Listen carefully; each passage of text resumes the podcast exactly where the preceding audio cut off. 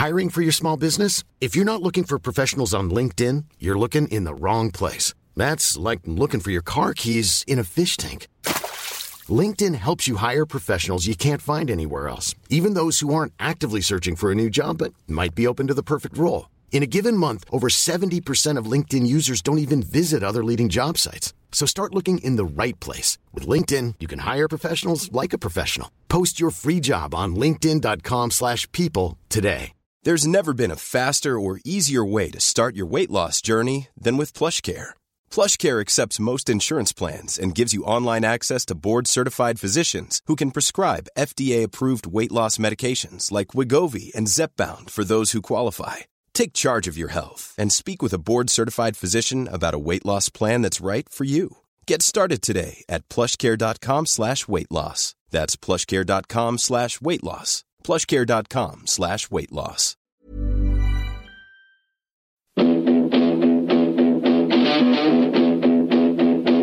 And when I started running, I suppose I didn't stop. And when I got the chance to go, I said I should go. And so I opened up. We're only the small little fish out there, so we are, and uh, we're trying hard to make it through. But it's hard to get the breaks when you're the smaller fish. Because I love this county so much, you know. And it's just I'm delighted that the lads the lads did it for the people of Waterford today because like I, I'm heart, I'm heartbroken.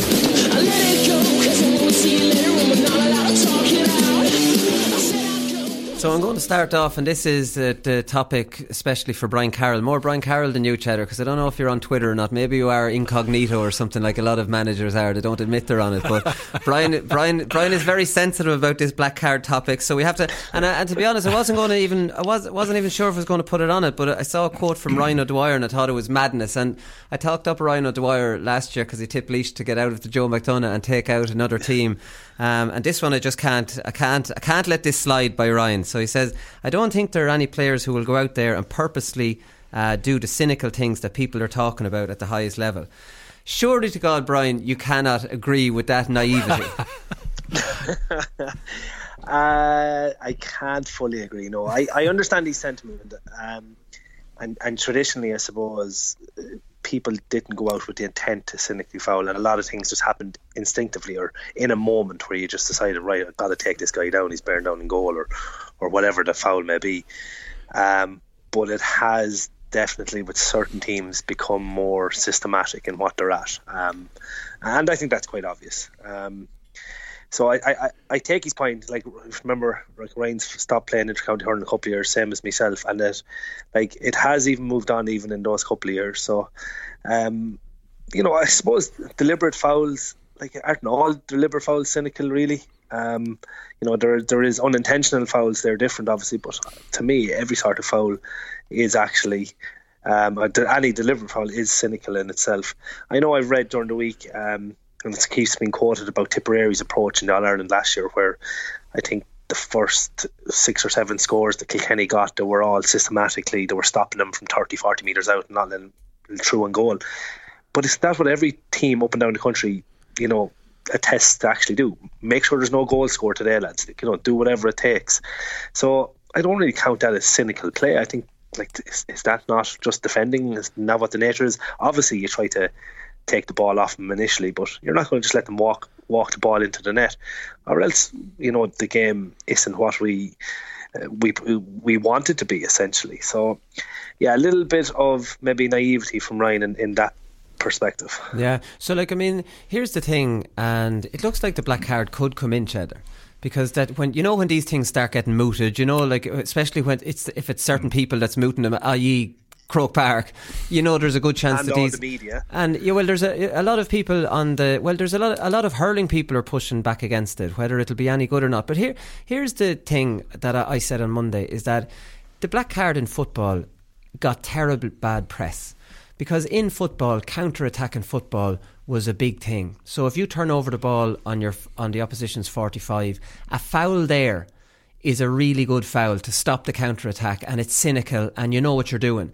In hurling, that foul isn't there. number one, there isn't really counter attacking hurling as much, and a foul anywhere around that 45 area, it could be a point. So there's no real reward. There's not the same reward for it. So I don't think we'll see the the number of black cards in hurling. The other point is that referees in hurling do not ref the game the same way as football referees. They won't be dishing out black cards for everything, or they'll be like the devil. You know, now I know there'll be assessors and things like that. So there's two points. So would there be an appetite, Cheddar, for a, a black card preventing a goal scoring opportunity? And if, if the referees were to police that, you wouldn't see it getting as bad a press as, you know, lads walking in big games for you know innocuous fouls like happened in football. I think that's probably the worry from hurling people is for it to turn into a bit of a farce like it did in football.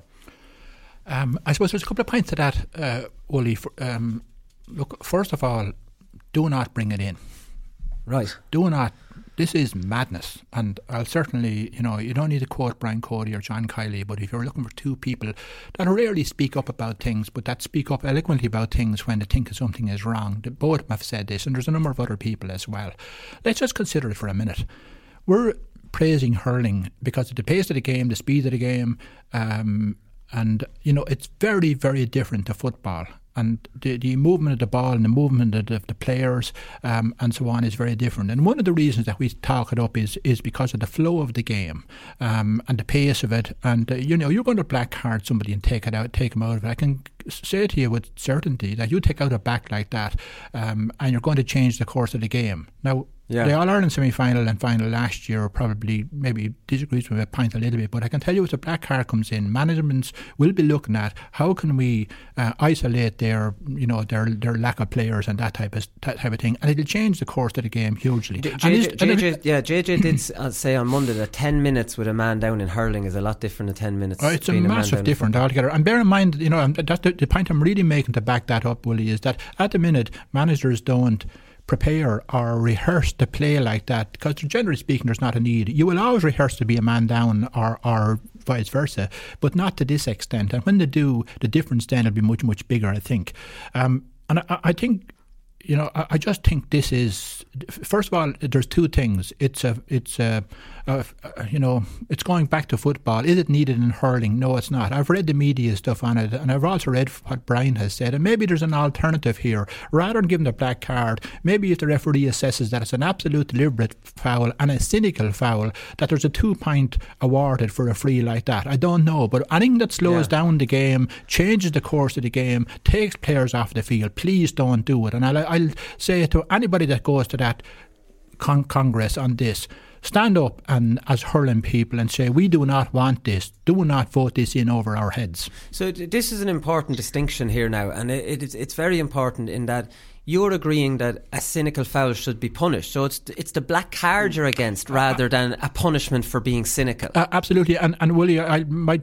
talk a little bit more on that. I think, and I've spoken a lot about hurling over the last couple of years. I think hurling will go towards a much more tactical game when you will make use of all of these things. Um, and you know, it'll you know, Brian has explained it earlier on. It'll be probably to your benefit to take somebody down to stop the move, a tactical move. In other words, you're pinging a pass, maybe three passes through the field to create a, a score on the opposite on the opposite side, and it might make sense to stop that um, uh, phase of play early in the phase. Um, so you may see a little bit more of this. And I'm, I'm not closed to not uh, you know, I'm not just closing my eyes to it here and saying don't do anything, but do not do this. It, uh, you know, I, will be honest with you. I don't look at Gaelic football anymore, and I was a great. I'm, I'm, I'm a hurling man, obviously, but I'm, I'm a, I'm a GAA man also, and I would go to a huge amount of football matches and I, and I, I find I don't I don't even look at it anymore. I just find it it just doesn't interest me anymore the way the game has gone. Um, and if that's the way hurling is going to go, are you going to going to do the same? Turn away a lot of people to hurling as well? Uh, is there a need for this particular type of punishment? No, there's not. There may be in the there may be in the near future. So let's not close our eyes to it, but have but have a different type of punishment, and that may very well be a two point penalty for an absolute deliberate free based on the referee's assessment of that. And if you think of it for a minute, um, Eoin Murphy, Enda Rowland, you so you cannot do that type of a cynical foul outside of the 21 of the opposition because these guys are pointed at the minute, and you know most teams will have that uh, um, quality free taker in their ranks. Um, so I, I don't know. Look at something something different, but do not do this. Yeah, I think I, am I'm, I'm happy, Brian. That are you on the same boat as that? That you accept there needs to be a punishment? Because here's the example yeah. we used on, on Monday, Brian, was uh, Billy Ryan's goal. So he went through and goal, scored a great goal, but it's Donoghue, the corner back, tried to trip him up with a hurley. Now if he had been successful and tripped up Billy Ryan, there's no goal there to get it free. And Billy Ryan gets a yellow card. He got one anyways. But do you see the point? Like, I mean, he should have been punished more severely than if, say, for example, he had tripped Billy Ryan. He should have been punished more severely for stopping that goal scoring opportunity than just a you know than a point would have happened. Do you get me? And there, there, there, oh, yeah. there no, is, like, like, there is hurlers doing this. Yeah, no, there is, and I'm not. I don't think anyone's denying that they're doing it. You know, like there is goal scoring opportunities, and we all know late in the game you'll stop someone outside the 21 to Yeah. make sure you give away a 21 yard free, and, and the chances of scoring a 21 yard free are pretty slim as opposed to allowing them into the goal. But if you bring in like what the vast majority of, G- of hurling people now are proposing, a similar type rule, maybe just a couple of different variations, but basically a, a cynical foul, uh, maybe inside the 21, becomes automatically a penalty. Do you know, and it becomes that one-on-one goal, goal scoring opportunity. Like there's a serious punishment if the if that if, Yeah. for instance Simon Dunn who had to pull down Billy Ryan the other day, I would extend it further and maybe include the D in that because uh, often those goal scoring opportunities come where a, a player is, is after breaking through the centre and Yeah. a, a, ba- a back is making sure that he pulls them down. So I'd include the D in, terms of a penalty opportunity. But there's a couple of things I just want to, to, to point out for a second. Number one, the the sin bin was trialed in 2005 because I was still playing myself. I was actually I was actually sin binned myself in 2005. What Um, did you, what did you do? I actually, would you believe this? uh, Kevin Dowd, brother of, of uh, Tommy Dowd, that used to play for Meath, we are playing him in, in Division Two in uh, 2005. He came in and turned me upside down um, with a shoulder, and burst me through the through the helmet. I actually got three stitches in the side of the head through the helmet, and I was a judge for over carrying because I was on the ground with the ball in my hand. So I got up and uh, I let the referee know what I thought of it. So I got a yellow card, and the trial at that time was if you got a yellow card, you were sin bin for ten minutes. Oh, So not alone did I give away a free, I got three stitches, and I got ten minutes to feel sorry for myself.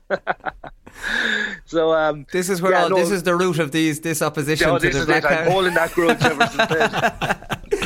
no, like honestly, that was trial in 2005, and like there was no appetite for it. It ruined games at the time. So, as I said, this was tried before. Number two, my other main issue with this is is the fact that if Congress vote this in, as far as I'm aware, this automatically comes in for championship. Like we have not even trialed it Yeah. since 2005. Well, like what? I- I- How could that yeah. be possible? I have to You know, say, like- I have to say, I've, I've between JJ, Damien, uh, Cheddar, yourself, and uh, hurling people, because I'm not. You're you're winning me over on this because you're also against it, and the the the punishment of losing a lad for ten minutes in a game, a hurling game, could be over, and you're all accepting that cynical play is a is an issue, and you're suggesting p- other punishments for it. So, like, I'm I'm I'm on your side now, kind of. And uh, uh, but my thing as well, Colin, is trial it. You know, d- don't make it a rule. Like I, t- like they have not trialed the black card. Do you know? Like they have not tried whatever their variation of it is. Like, can we not trial in the league? That's what the whole in, in, purpose of the league is. Do you know? It's to trial these things. They've done that in football and whatever. They were happy with doing what they're doing. But as you said, it was a farce when it came in at first. An absolute farce. And football had their own issues. A lot of that was for third man blocking the runs out the field, and they were turning into scraps. And yeah. do you know, like, and as you said, it ruined a lot of big games, and we don't want that in Ireland. It ruined, not. it ruined a lot of big games because referees were giving them too out too liberally, I suppose, Cheddar, Yeah. and that's that's a, a lot of the reason. So look, we'll move off that anyways. And Jason, I would be Uh, very just really on that point, like you make a good point there. Like you're, you, you know, we're trying to take pressure off the referees. Now you're putting added pressure on them to make a decision like that in a in a in a massive, massive game. Um, and what I'm a little bit surprised at, I'm assuming John Kiely and, and Brian Cody spoke because this matter wasn't discussed with him. Surely, of something of such importance that some key people in the organisation that this thing would have been uh, discussed with him and maybe asked, are there alternatives here? Uh, First of all, recognise that there is an issue and that we need to sort it and look at the right punishment or the right solution to the problem, I suppose. This is not it. And, and uh, you know, I'm going to go back to that point. You know, anybody who's at this Congress who is a hurling person, if you believe this, stand up and say so and don't just acquiesce and be passive about it. Right, okay, that's fair enough. So here. the, the next one is a motion from the Gorey uh, Naomh Éanna Club, a motion to Congress. Um, I thought this was an interesting one. Listen, sure, there's all sorts of harebrained motions go to Congress. There's one coming from, is it Clare looking for Joe Brolly to be reinstated from RTE? that's actually county or council. that's a county councillor or something, isn't it? Yeah. yeah. See, that, wouldn't that sum up the public sector in in in one in one go, wouldn't it? If there's nothing better to be doing. Anyways, we won't now get into Go, go there now, Willie. a man who worked in it all his life and a current uh, a current public sector employee. I'm, I'm, I'm talking to the wrong audience here. But anyways, the motion from Gorey is um, that only two players and one management member can talk with the match official. So D O'Keefe, this was in the Examiner. John Fogarty had it. He must have talked to D after the after the game at the weekend against Kilkenny. And he says the referees are getting so much hardship. They're getting shouted at from the line. They're, they're trying to listen in their ear from the linesmen. They're getting lads all over the pitch roaring at them as well. I think someone has something has to be given there. Maybe one or two talking to him about what's going on at the pitch is the way is the way to go. This is a rugby thing, Cheddar. God, I don't know. Like, I mean, I don't think GAA players are disciplined enough for that. Like, I mean, and what if an incident happens the other end of the field? Does your captain from full back have to run all the way down to talk to the ref? The pitch is too big for that kind of nonsense to be going on. For me, I don't, I don't see how that's any bit of a runner. I know it's, di- it's difficult to see how that would work. Um, look, it would be helpful, I think, the referees. I think the big issue really is when you see referees that communicate well with managers and players, there's rarely an issue about it. Yeah. When you see referees that don't communicate well with uh, management teams and with players, um, then that, generally speaking, leads to frustration and shouting and, and so on and so on. Interestingly, I was surprised. I, I, I, was interested to see that D said that, in particular the issue about that they're getting shouted at from the line. And I'm wondering, is Dave, you have a word with him at the next training session here? He was at it again, actually, Davey, in the Kilkenny game. Brian, did you notice that he was? Oh, uh, did. What is he shouting? Yeah, what I did just- I say, I- I- or something? What did I say? the irony of, of this coming from Wexford, I just I think this is brilliant. oh my lord! So it's not a runner, though, no, is I, it? I don't think re- that's no. I don't think it's a runner either. Being honest, as you said, look in rugby, they all kind of line up and face each other per se, so they're always close enough to where the referee is yeah. or, or the moments. Yeah, so like I, I can't see how that. I know they're saying two players and that mean one forward or one back or whatever, but look, it, it, I think Cheddar summed it up perfectly. Honestly, good referees tend to communicate well to treat players with respect. Yeah. And it goes back to the referee's slogan: "Give respect, get respect." You know, and that, you know, in essence, does start referees. And without branding all the club referees the same way, that's where a lot of it starts, isn't it? When you see at a club level, some of the referees they they start giving abuse back to players and back to management, like, um, and and that's where it kind of descends into a bit of a farce. Um, Yeah. So yeah, to me, I think the good referees they they automatically kind of stamp that stuff out. It's just like uh, teachers in school, I suppose, Cheddar. Like the good ones that you respect and that communicate well never get any hassle off the students, and Yeah. the ones that that don't do those, their lives are made of mi- their lives No, are made well, of misery. Well, it's, look, it's, it's a part of, I suppose, wider issues in society. It's a lack of respect for authority uh, that has changed massively only in the last 10 years. And, uh, you know, that's what we're seeing actually on the field a little bit as well. Um, incidentally, I, I just wouldn't have time for, you know, and, you know, I put my hand here and say, I may have crossed the line here a couple of times myself or too many times myself. Uh, but look, you've got to consider as well, referees are, are they're an integral part of the game. We simply wouldn't have the games we have without them. Um, and we've got to accept also that, you know, sometimes to get things right and sometimes to get things wrong. You know, we have had this discussion before. Players get it wrong, managers get it wrong sometimes. And sometimes we do have to have a little bit more respect for them. And I go back to a little point. Um, Brian, maybe last week, um, I actually did think we just talked about that point about rules. You know, if you're going to have rules, you've got to referee by rules, not what you think should be right. And I would disagree, Brian, with you maybe last week. I thought Niall Leary did flick back the Hurley. The rule is there that once you do that with the Hurley, that you are off. And I think he accepted it himself, just looking at the, the, the picture of that himself, he accepted it. But the thing, the point I'm making is that you and I, you know, and certainly back in my time, a flick back at the hurl wouldn't have even deserved a second look.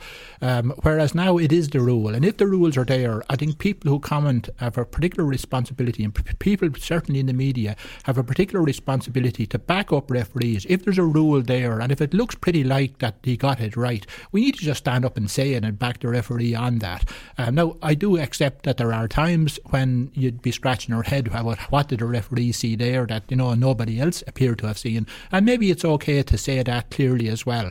But I think uh, media in general. I don't mean media as in as in journalists. I mean the whole everybody that's involved here about commenting on the games have a little bit of responsibility to stand back for a second and say, look, it was a foul, and uh, you know, according to the rule book, the referee is right, even though you and I and everybody else that likes to see the game flow might disagree with that. And I think we just need to accept that and have a little bit more respect for referees as we go along. And I'm going to finish what I'm going to say is I'm probably the wrong person to have said that.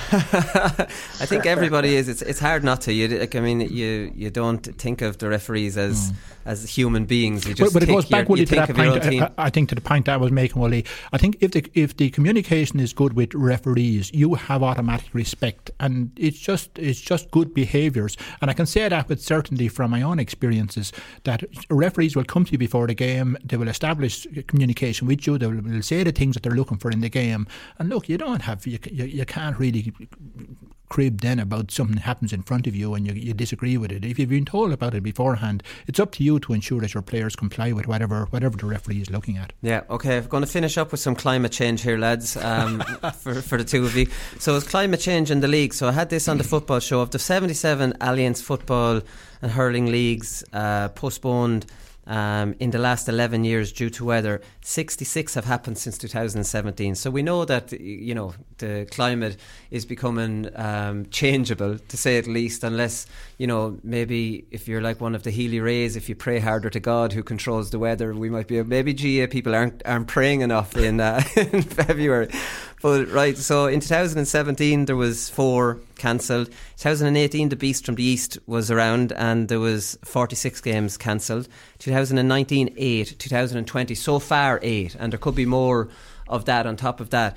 The the point I suppose I'm making from this is I'm very critical of the hurling uh, calendar now. I think the championship is fantastic, but I think everything before May is a little bit of a waste of time. And the league has become a warm up competition, and there's uh, too many games that don't really mean that really mean anything. So, and because there's no real wriggle room, Brian, and this is the third year in a row that there no wriggle room has made the league final go a week later.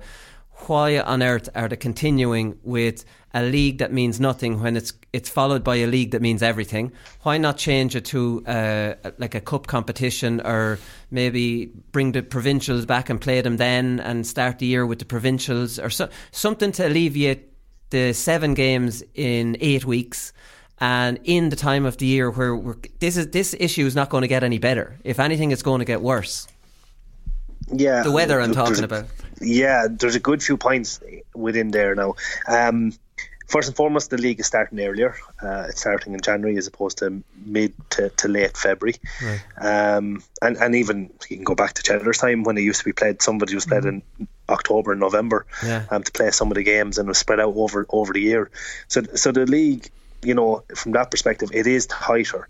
They've only one weekend off. Um, uh, in terms of wiggle room, and that was for the Fitzgibbon semi-finals. Not even no longer the Fitzgibbon final that's been pushed to Wednesday night, as we know. Um, so it, it's squeezed. The reason for that is because they're trying to leave April free for club month. Uh, some clubs have done, or some counties have done that traditionally. Some it's been enforced on them, uh, and county some certain counties are really railing against that. So it all comes back to the overall calendar issue. Essentially, they, therein lies the, the nub of the whole thing.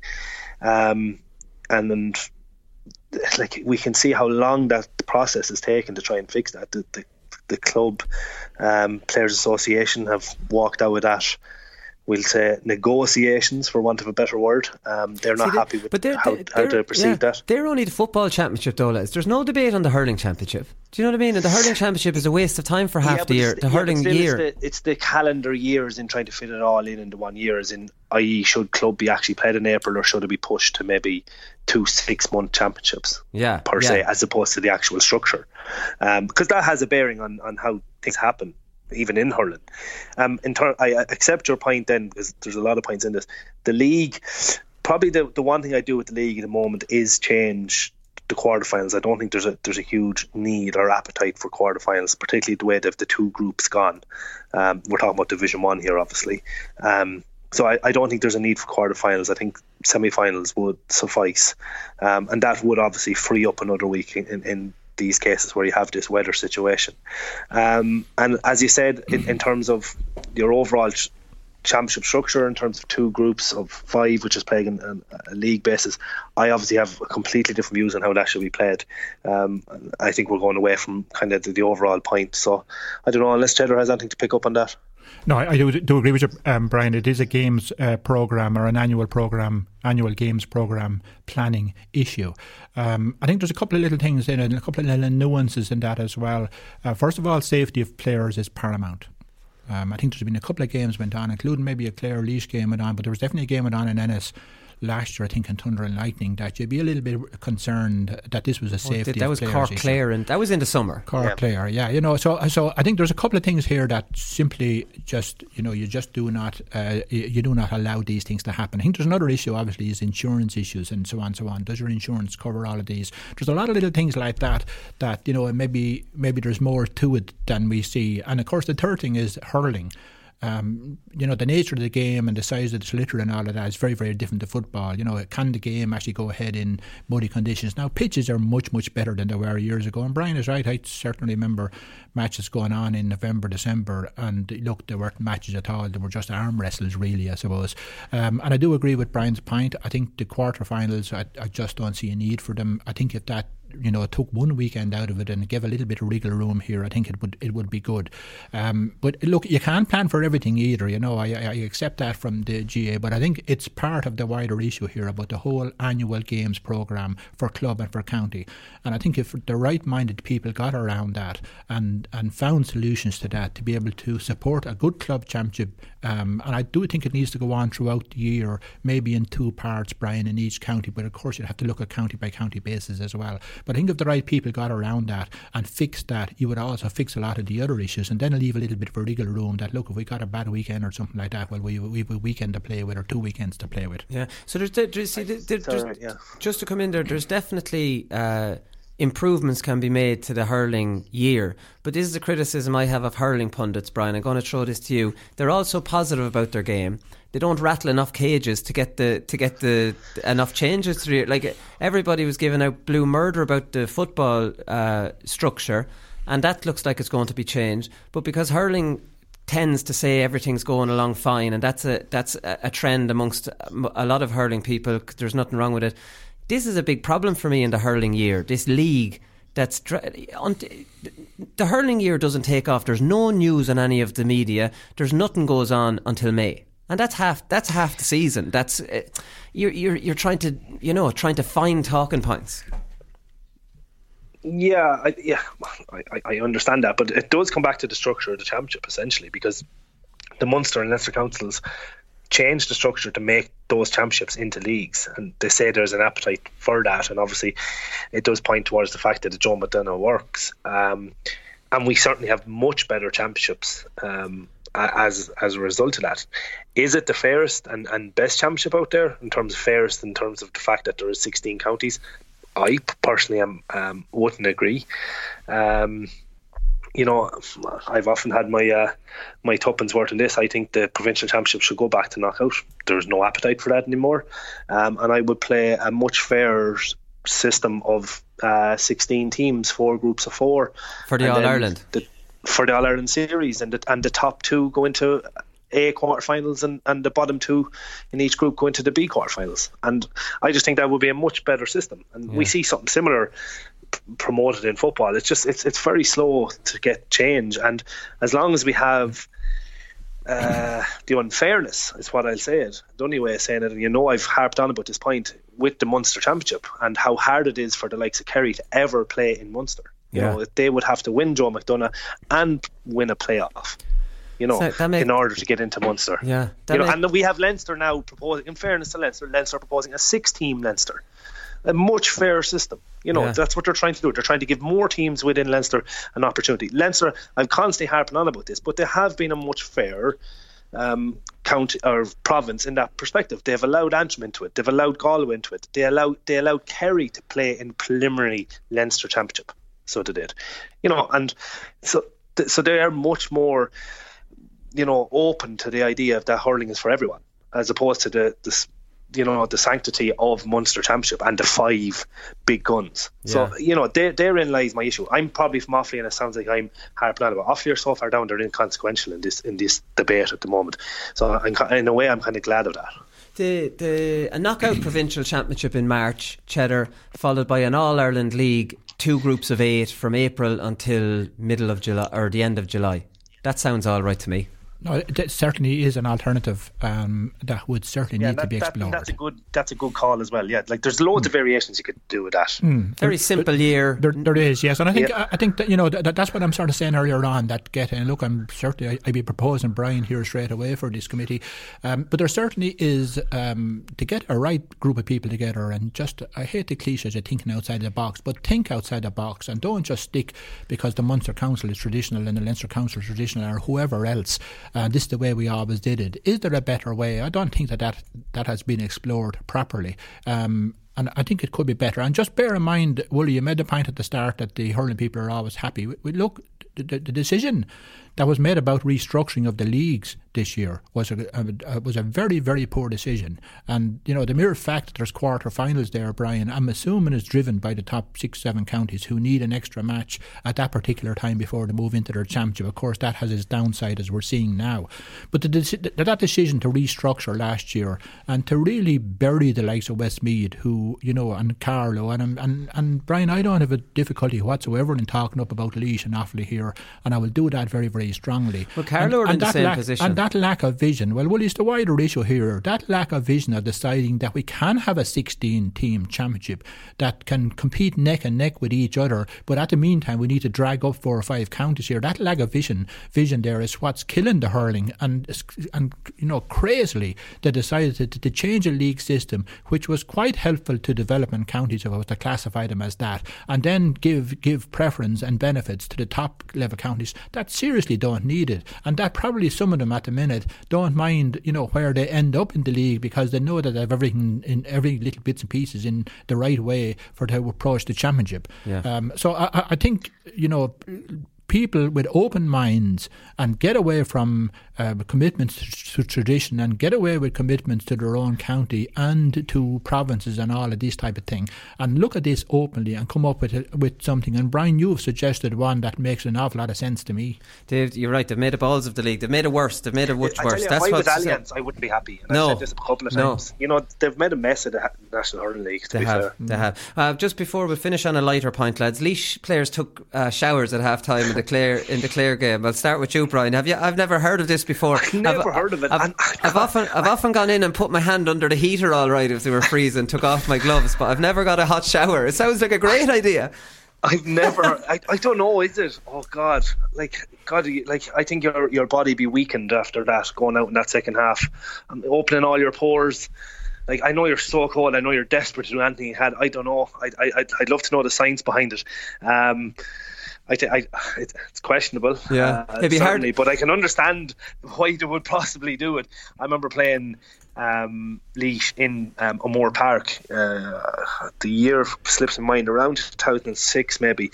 The spills of rain, like there was honestly there was about four or five inches of rain in certain parts of the ground on the field, but the game went ahead because it, it was there was a match due to be on telly, and um, it, it was absolutely ridiculous. I remember coming in at half time that day and just like completely stripping down, toweling off, new togs, new socks, and just like pouring the water out of my boots.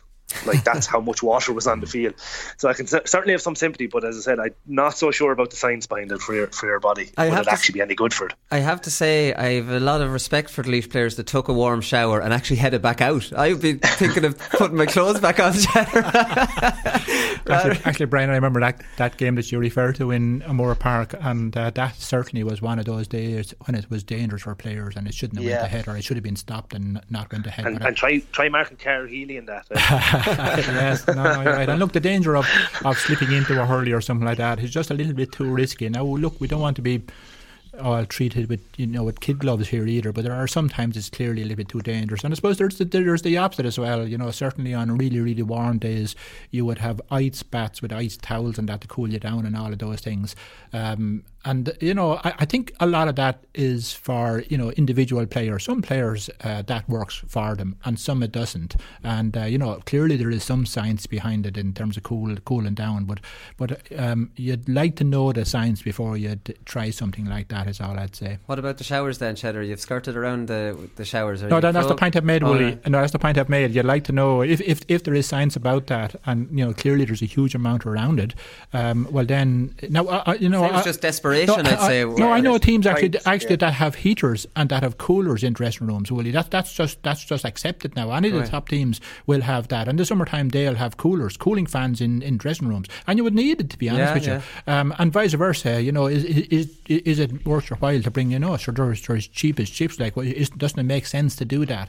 I'm not sure about the science behind the, the warm up showers. Um, I think it could for some players work the opposite, but uh, you know, I, again, like all of these things, I'd rather the the people with the science behind this to explain this, and, and rather than somebody just speaking traditionally about it. Yeah, okay. I wonder did they use shampoo or wash their hair, or did they just uh, warm back up? Right, okay, we'll leave it there. We'll talk to. Uh, Corbett take a shower. Go, no, go away for that for a second. Did Corbett supposed to take a shower at half time um, in all the big games? And that one of the reasons he was late out at half time. Jackie Tyrrell was waiting for. Oh, I thought he had the runs or something like that. Maybe. No, seemingly, yeah, seemingly he used to look, obviously Larry will answer that himself someday, but that, I think that was the, the the excuse that was given for that day that he was actually having a shower. He changes all his gear at half time.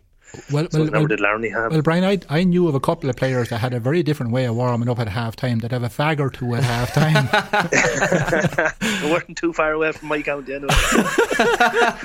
Jason Pilkington could have had three at half time, would he know?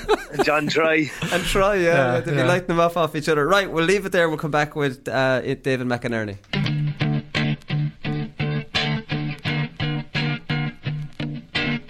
Yeah, well, I'm glad you brought that up now because there's no such thing as a media ban. We don't have a media ban. Ah, you do? No, we don't. Um, but you didn't let Shamey talk at a at a Hurley launch one day. Yeah, but hold on a second now. He was at a Hurley launch. You know. Yeah. You know, I, There's I, a media I, ban if he can't no, talk no, at that. Absolutely not. I think you guys need to do your job. Don't depend on us guys for quotes. You know. Okay. Go but earn, he, earn, your living like the rest of us. But if he's at a media day and he says to the media that I'm not allowed to talk, then he's obviously on a ban. Well, I think he's carrying a mixed message.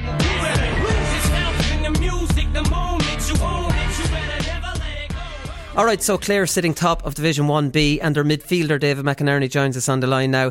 Clare midfielder, uh, David, how does that sound?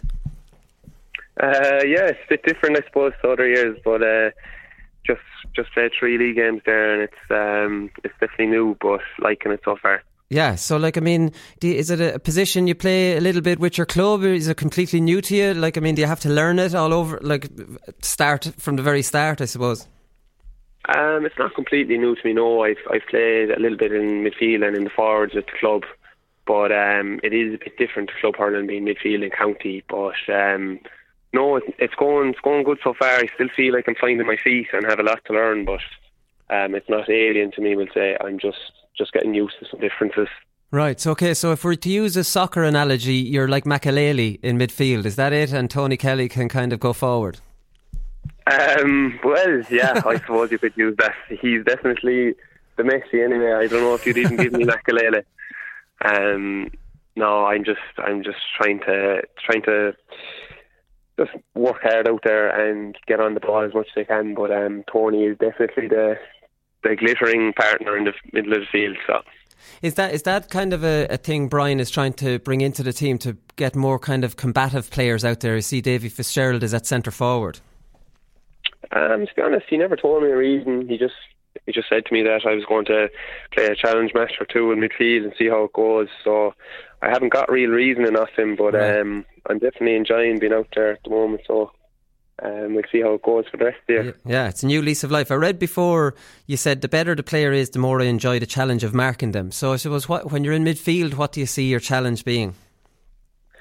Um, well, I suppose your job is very clear cut when you're full back because yeah you know that you just have to beat your man and not let him score. Whereas in midfield, um, you're not really you have a man to mark, but you have a lot of other jobs too. So you're trying to cut down in space. You're trying to get on the ball yourself. Um, you can afford to be a little bit loose, or you kind of have two or three seconds to recover without the ball ending up in the back of the net. So um, there's big differences Um, but still, I suppose there's there's brilliant midfielders in the country, and obviously I'm going to enjoy marking them as well. But it's a little bit different to the full back line. That's the thing. I suppose is knowing whether to when to drop off your midfielder and go help somebody else. All that kind of thing you have to get used to.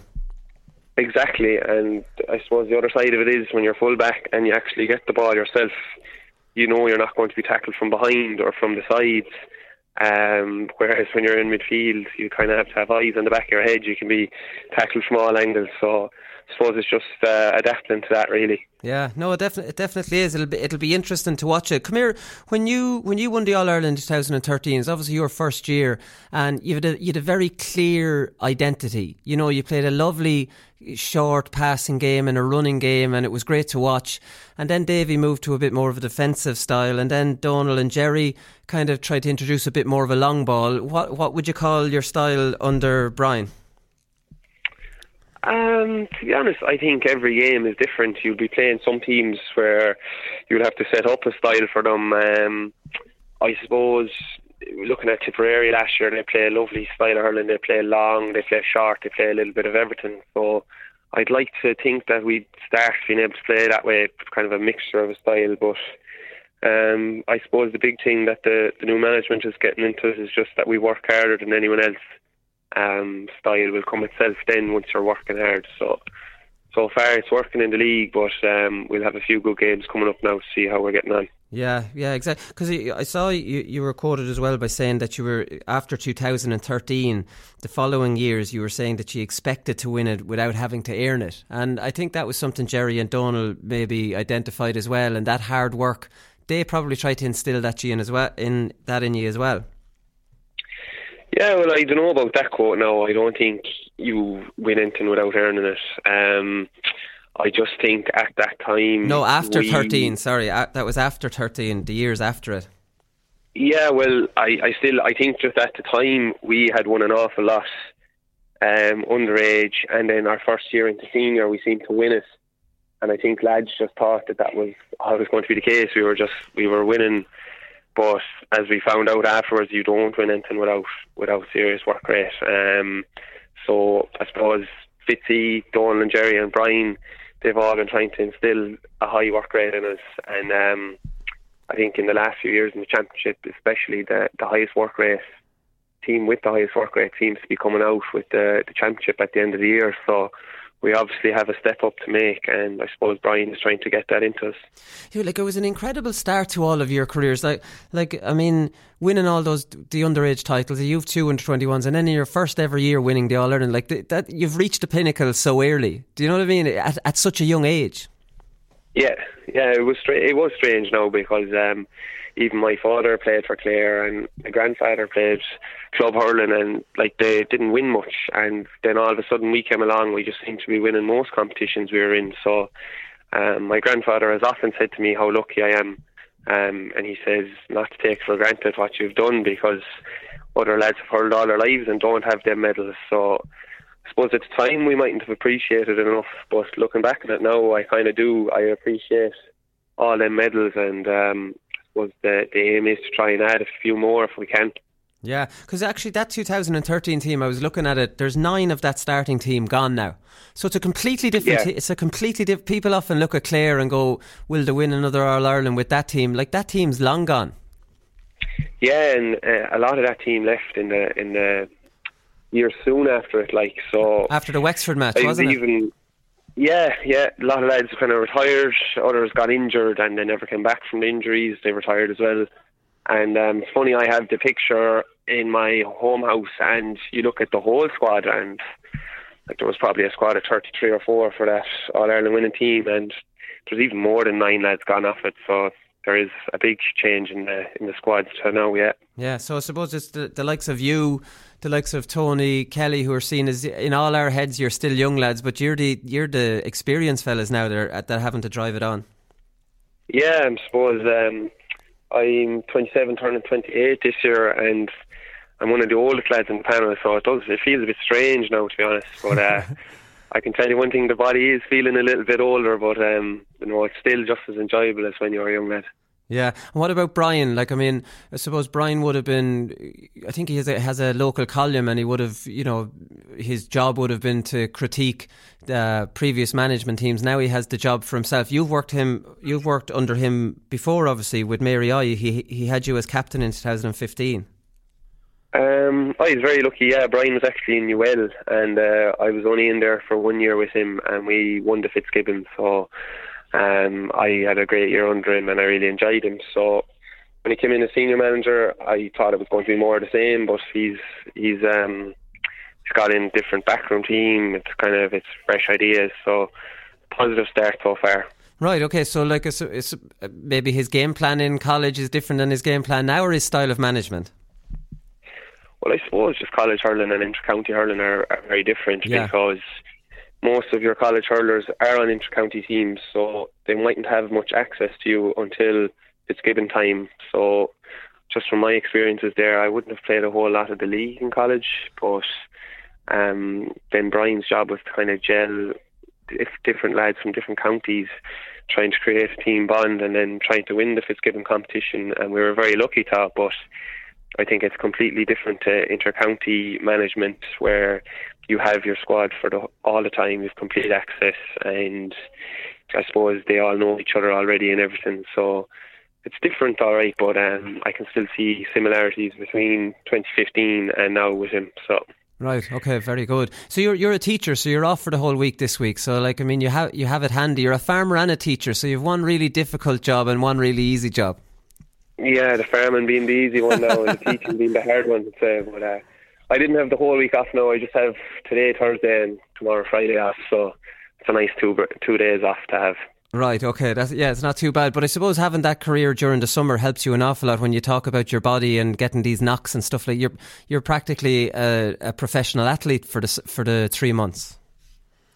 Yeah. Well, it's great. Uh, I actually enjoy the farming in the summer because I feel like my body isn't idle and I'm active and I have something to focus on because it's hard to be if you were off as a teacher in the summer it's hard to watch your colleagues head abroad maybe for the summer if you had nothing else to do and you were kind of just hanging around for training and matches whereas I find the farming's a great distraction in summer and it's lovely to be working outdoors um, I feel like that when you're active outdoors training and matches are easier you feel looser you feel I suppose more zen because you're out in the fresh air all day and stuff. So you know, I kind of I enjoy that now, and I think it definitely helps with the hurling as well. Right, and it's, well, you have time to do your recovery, and you know you can you can tip away and do little bits and pieces that you need outside of it.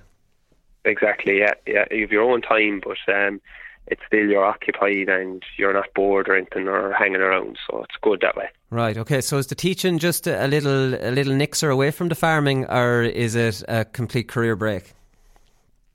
Um, no, I really enjoy the teaching now. Um, like when I came out of secondary school, I went straight into primary teaching and just did a master's then on top of it in sports performance in UL. Just for my own hurling career, I did it.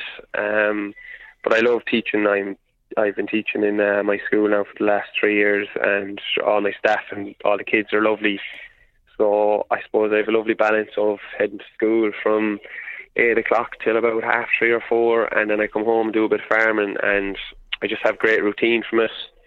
You eat your lunch at the same time every day, like so.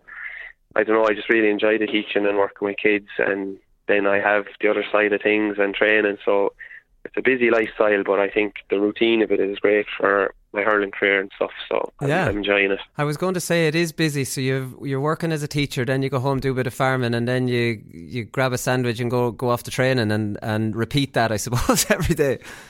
Yeah, most days anyway. We have a few days off training and stuff, but they're trying to fill in friends and family and everything then into that as well. But no, it's all it's all enjoyable and all worth it. Right, come here. Before I let you go, I want to ask you about because you know a lot of people talk about sweepers in hurling and things like that. And being a full back, I was surprised to read you saying that you didn't like uh, you didn't like uh, sweepers because um, it functions, you said, as a, it functions as an aid to help you manage a forward, but at times it can be confusing. A ball could land in the middle of, of all three, and you don't know who's going for it. I prefer when there's no sweeper because I can find and read space easier just when it's you and your man. I thought that was an interesting one. I thought a sweeper in front of you would have been a nice little bit of insurance. Uh, you think it's insurance, um, but like uh, the idea of a sweeper is brilliant, but I find that teams now know how to play against them as well, and you're taken away from your attack too. And I suppose the aim of hurling is to outscore the opposition rather than contain them. So my my opinion just on the sweeper is that you're kind of admitting defeat to an opposition's forwards already. Um, if you're playing the sweeper all the time, teams can plan for it. Whereas I do value the sweeper the odd time to be thrown into a game where they're not expecting you to do it and you can work ball out.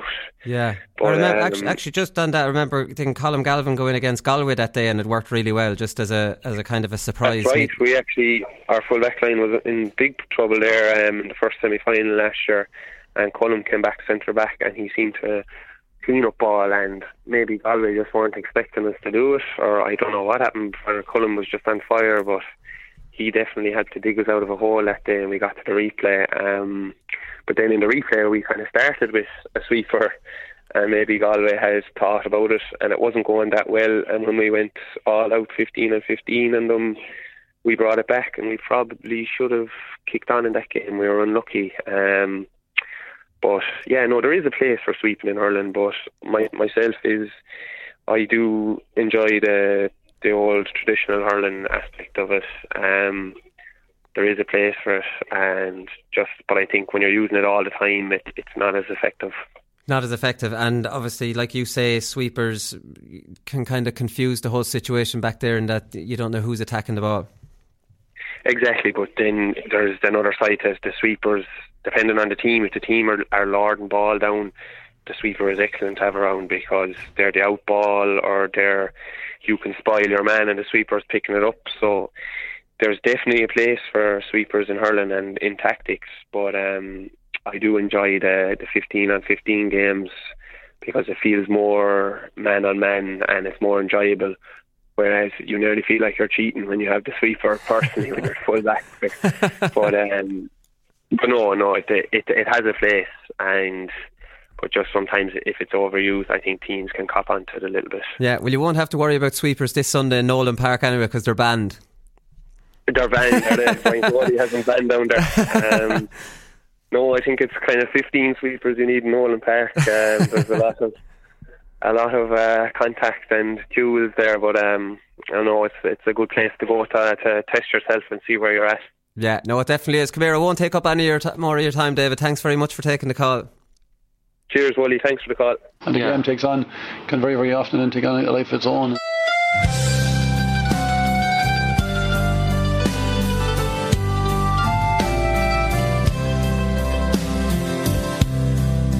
what's tactics? I mean, you got to make decisions and you got to decide what you're going to do. And at the end of the day, you hand it over to the players and the players play. You know, the game was fast, was furious, it, was, it had everything really. You know, and you know you, you don't have too much influence on what's happening. What happened last year it goes out the window, or the year before, or whenever it was. Tipperary don't go away. They are, they are as they are. And the yeah. game takes on, can very, very often and take on a life of its own.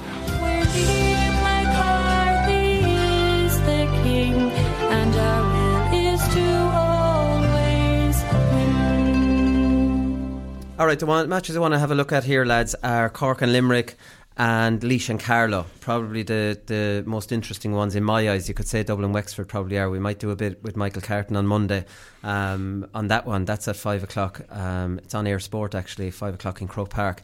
Um, but the Cork and Limerick one, this is a really interesting one in that Cork and Limerick are just like styles make fights, and we know these two teams come out with classics. There's something about the Limerick jersey that turns Cork from a kind of a passive team that are kind of you know skillful into tenacious kind of warriors. I remember last year in the championship up in the Gaelic grounds, they gave Limerick all they wanted of a cheddar, and then you can come out in the game after against Clare and they were flat again, and then in in the game against Kilkenny and Croke Park they were good in the first half and they were dreadful in the second half. And whatever it is about Limerick, they seem to be able to bring a more consistent, passionate performance out of Cork.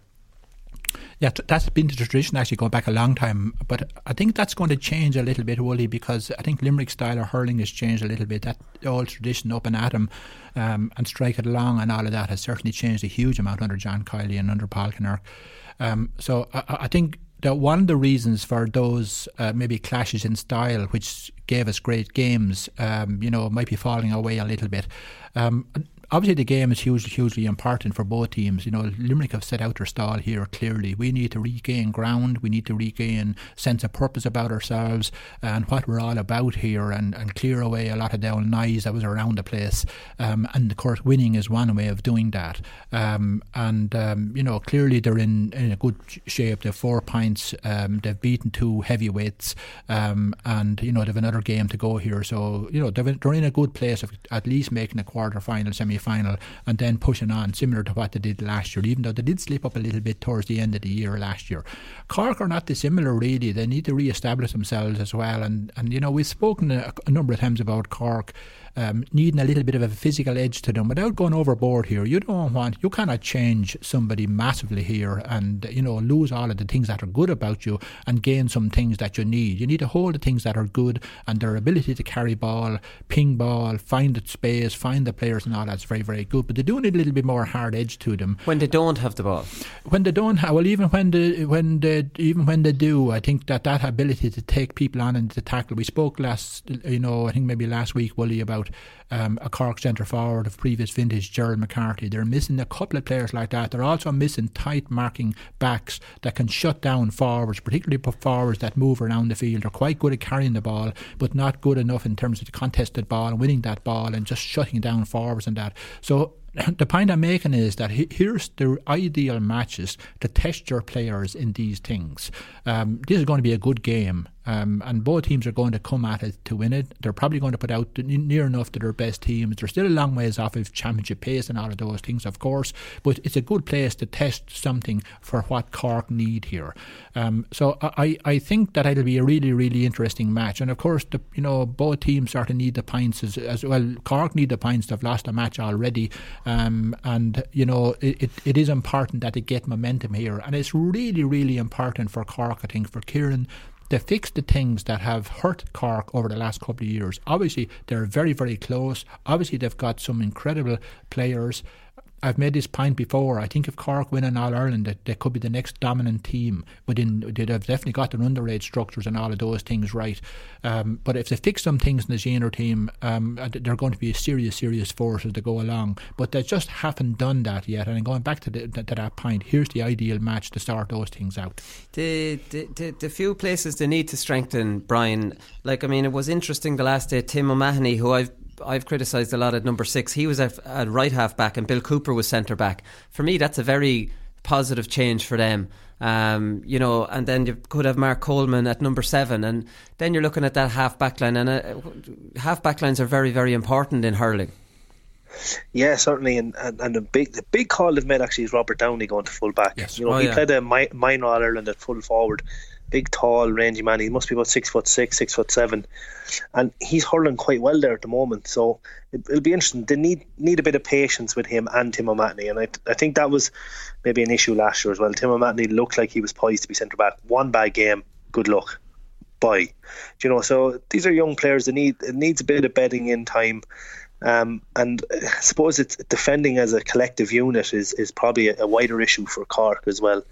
Um, you know, the Damien Cahalane maybe out into the half back line as well. They were looking at that. Mm. You know, you know, you maybe pushing Mark Coleman up to midfield and and Darragh Fitzgibbon a centre forward. They've definitely flirted with those couple of ideas in the opening yeah. rounds of the league. So you can see what you can see what they're trying to do. Uh, maybe a, a more steelier um, half back line, you know, big, tall, rangy men, kind of thou shall not pass kind of a, a approach. Um, but as I said, to me, it, it's that defensive unit, uh, and that starts often with your half forward line, even your full forward line at times. You know, half forward line dropping deep, and we've seen that happen a huge amount. Daniel Kearney doing that a huge amount last year, and bear in mind that he has actually um, stepped away from the game now yeah. at the moment, so he will be a loss in, in that particular role. And, and I, I distinctly remember him doing that in Limerick last yeah. year in the Gaelic grounds. I was going. I think he was man of the match in that game. He set the tone. He was, yeah, yeah, yeah he really did. And you know, it, so that talks about it doesn't have to be a big giant of a man. You know, just honest work rate and uh, selflessness for the team, and, and as I said, that defending as a unit. But there's there's probably a couple of wider issues with Cork in, in general, obviously, and. Uh, you know, I think it was John Fogarty I read in the Examiner during the week, and, and, and talking about some of the, you know, Kieran Kingston was was you know quite, um, you know, not happy, and, and same with John Meyler with the way the game is actually refereed in Cork in terms of the club games. That it's it's too soft. You know, the fouls are being blown for, for technical fouls, and really, you know, it, and, and in essence, then what's happening is obviously that's filtering through. They're not producing essentially tough enough. Um, county players, you know, yeah. because the way the game is played. And then you have things like Donal Óg consistently whinging about the spare hand um, in hurling.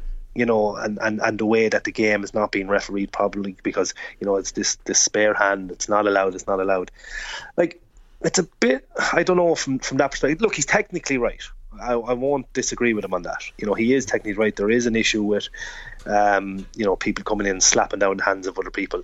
Yeah, grand, fair enough. Um, but it's not a, it's not an issue that needs to be, you know, consistently put forward by him. Um, it's not a blight on the game as he's trying to imply.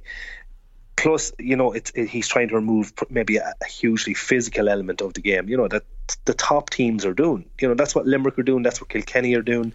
That's what Galway did when they were at the top when they won the All Ireland. Similarly, that's what Tipperary are doing. They're getting in. They're getting physical. It's getting up close and personal. It's becoming a battle as opposed to maybe that free flowing hurling that Cork like. So I think that rhetoric from from Donal Óg doesn't help the overall you know approach to hurling down in Cork also a little small thing, and it mightn't it, it, it might be a throwaway thing, but at the same time, Cork are one of the counties that are actually backing this black card coming in. Um, there must be one of the only few. I don't know is it linked to the fact that um, Frank Murphy is on the rules committee. Um, and you know, obviously the politics of that, that the county board are going to back him in in, in that um, that regard. But right. you know, all these things do filter down, and it, it, just lends itself to the reason we we consistently say that Cork are too nice a team. Um, I tell you one thing, that Cork team in 04 and 05, they weren't a nice team. You know, they were tough as nails. They really had warriors in that back line and, and, and where they needed them, real workhorses. Like Brian Murphy wouldn't spare you, Diarmuid O'Sullivan, you know, animal, you know, John Gardiner, Ledria when they need a rose. So Pat Mulcahy cornerback. Like these boys were tough as nails and and that's when Cork were at their top. I, th- I think they need to, to maybe look at that element as well. That's a very interesting one that I never even thought of is the the way the club game is refereed because what's jumping at me straight away is JJ Delaney and after Richie Hogan got sent off in the All Ireland final, he explained on the Monday, he says, You have to remember, Wooly, I was saying to him, Why is it on the only the Kel- Kilkenny players that won't see that as the sending off everyone else?